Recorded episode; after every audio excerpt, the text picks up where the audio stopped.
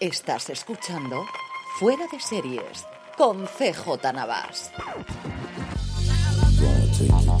Bienvenidos a Streaming, el programa diario de Fuera de Series en el que un servidor CJ Navas te trae las principales noticias, trailers, estrenos y muchas cosas más del mundo de las series de televisión. Edición del martes 13 de junio con muchas noticias, especialmente de nuevos proyectos. Vamos de hecho directamente con ellos. En primer lugar, ya tenemos la nueva serie del creador de Mero Fistone. No, no es una continuación de la serie con Kate Winslet, sino que es una acerca de una fuerza policial, una tax force, como dicen los americanos, y los criminales a los que buscan, protagonizada ni más ni menos que por Mark Ruffalo. Al parecer los guiones estaban todos escritos antes de la huelga de guionistas, también se contrataron a todos los actores. Dicho eso, conforme está el patio día de hoy, no tenemos fecha de inicio del rodaje, ni tiene pinta de que la tengamos hasta que no se aclare el panorama con el sindicato de guionistas y dentro de nada también con el sindicato de intérpretes. De la dirección se va a encargar Jeremia Zagar, que hasta ahora fundamentalmente lo que ha hecho es cine, ganó bastante fama con su producción del 2018 We Are the Animals y lo más reciente que ha hecho fue dirigir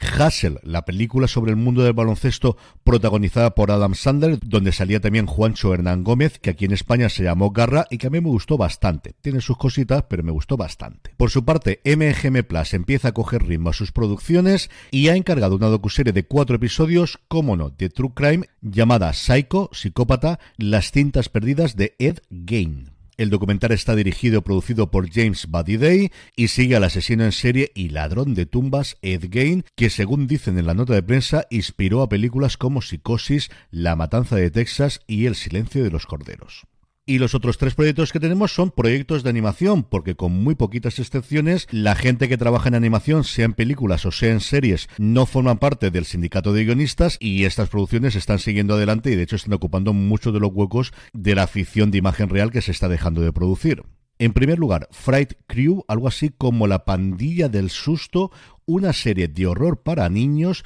creada por DreamWorks y Eli Roth. La serie estaría creada por el propio Roth y James Frey, que ha hecho mucha cosa en televisión, lo más reciente, A Million Little Pieces, una serie que adora mi mujer y que aquí en España ha tenido muy poquita difusión. Va a tener 10 episodios su primera temporada y como curiosidad, en Estados Unidos se va a emitir tanto en Peacock como en Hulu. La premisa, una antigua profecía y una reina vudú obligarán a una serie de adolescentes inadaptados a salvar Nueva Orleans de la mayor amenaza demoníaca a la que se enfrenta en casi dos siglos. Pero honestamente, salvar al mundo podría ser más fácil que el que se hiciesen amigos. No se conoce todavía quién va a poner las voces en la versión original, pero a mí, entre la premisa y diciéndome que la serie va a tener toques de Lovecraft, me tienen absoluta y totalmente dentro. En un tono, al menos de inicio, que luego Dios sabrá lo que sale de aquí, aparentemente totalmente diferente, Amazon ha encargado una serie animada de los Angry Birds, sí, sí, de los Angry Birds, todavía estamos con los Angry Birds, llamada La Isla Misteriosa de los Angry Birds, y en esta sí tenemos casting que ponga la voz a los animalitos. Harvey Guillén, Kate Micucci, Nassim Pedrad o Dominic Monaghan estarán poniendo el voz, como os digo, a los Angry Birds. Y por último, si todo el mundo quiere explotar sus nombres propios, sus franquicias o su IP, como dicen los americanos, Sony no va a ser menos y va a hacer por ahora dos cosas. Por un lado, una nueva versión infantil de la ruleta de la fortuna y lo que es más loco todavía, una nueva serie animada de Embrujada. En el apartado de renovaciones y cancelaciones, la NBC parece que acaba de desorjar la margarita con las series que tenían en limbo y ya ha decidido, por un lado, cargarse Grand Crew y John Rock. La primera concluiría así después de su segunda temporada, la serie sobre el joven Dwight Johnson después de su tercera y todavía le falta por decidir qué va a hacer con American Auto. Sobre los cuatro pilotos que encargó, ha dado la luz verde a uno de ellos, San Denis Medical, una comedia en forma de falso documental que todo el mundo que la ha visto la compara con Colegio Abbott en un hospital y sobre los otros tres pilotos, la comedia Non-Evil Twin y los dos dramas Murder by the Book y Wolf no se sabe nada a día de hoy y la que está renovada, renovadísima para una segunda temporada, evidentemente es miércoles, y sobre esta segunda temporada, Jenna Ortega habló recientemente para Variety en una entrevista conjunta con Elle Fanning, y lo que comentó es que al parecer en esta nueva temporada se van a olvidar mucho de toda la parte romántica que tan, tan, tan, tan presente estuvo en la primera temporada y centrarse mucho más en la parte del horror y en la parte del terror. Y terminamos con tres noticias de industria de las tres principales plataformas de streaming a día de hoy. Comenzamos por YouTube, que ha debutado sus Prime Time Channels, un servicio que hasta ahora solo estaba disponible en Estados Unidos, en Alemania. Estos canales, muy similares a los que tenemos aquí en España dentro de Prime Video, a los que tenemos también en Apple TV Plus, muy reducidos estos sí, desde hace unos años están disponibles también en YouTube, como os digo, hasta ahora solo en Estados Unidos. Es la primera vez que llegan a Europa con canales como Motorvisión, Canal Historia, Crimen e Investigación, varios canales de deporte y el anuncio de que llegarán más, por ejemplo, Paramount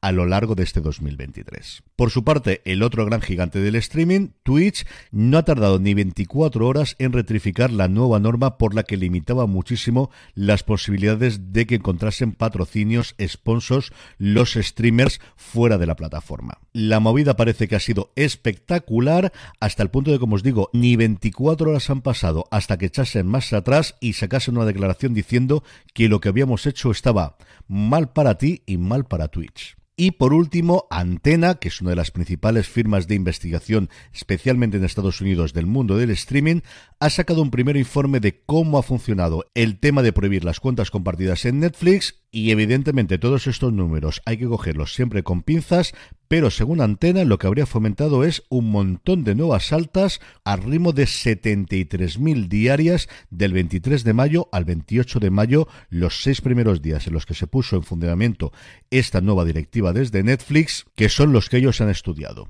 Antena lleva midiendo estas cosas desde el 2019 y según ellos son los días de mayor aumento en número de suscripciones a Netflix desde que llevan midiéndolo, como os digo, en 2019. Estas cosas que no son oficiales, como siempre hay que cogerla con mucho, mucho tiempo. Habrá que esperar a julio para ver si dan algún dato oficial por parte de Netflix cuando presente los resultados trimestrales, pero por ahora parece que esta apuesta no les está funcionando del todo mal. En el apartado de vídeos y trailers, Netflix España ha mostrado la que liaron con la visita de Chris Hemsworth a la capital, a Madrid, para presentar Taylor Rake 2, que es como se llama aquí en España Extraction, no sé exactamente por qué, pero el caso es que se llama así. Cortaron media gran villa, cortaron Callao, metieron ahí unos cuantos hambis, en fin, que podéis ver como siempre el vídeo en newsletter.fueradeseries.com.